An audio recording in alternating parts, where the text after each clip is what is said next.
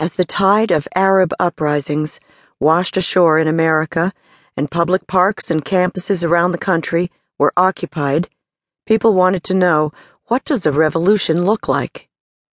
As the dual authorities of man and nature, Bloomberg's army and the arrival of winter, constricted the flow of the movement, people wanted to know is this it? Since the eviction of protesters from encampments in many cities, smaller and more targeted occupations have continued. Workers in a Chicago factory occupied, with the support of their union, to protest layoffs.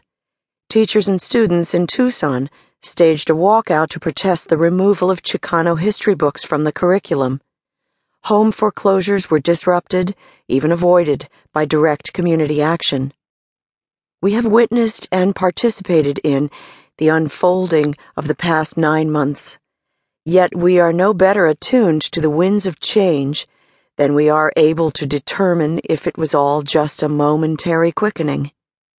A logical antidote to ambiguity is answers.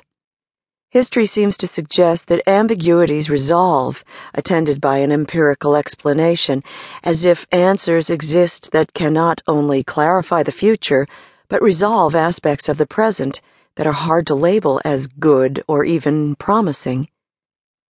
Months ago, I contacted the artist Paul Chan.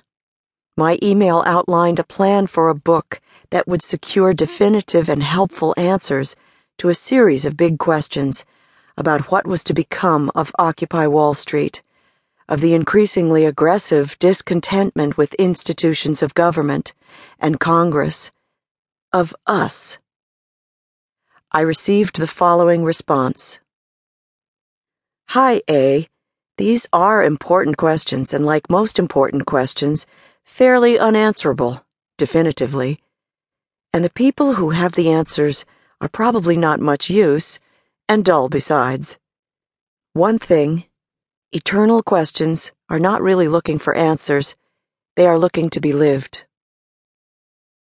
It took me some time to grasp Chan's meaning, but I believe it was simply this the point is not to answer, but to ask.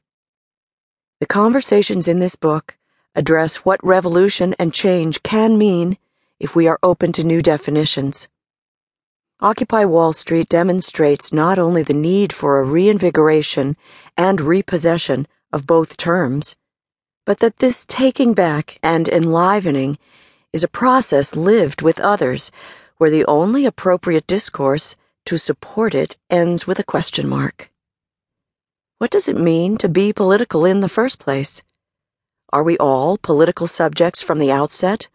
Or does it take a collective experience to radicalize the individual? Where do we position ourselves in relation to our current situation, to history, and to the rest of the world? How do you document a moment of upheaval?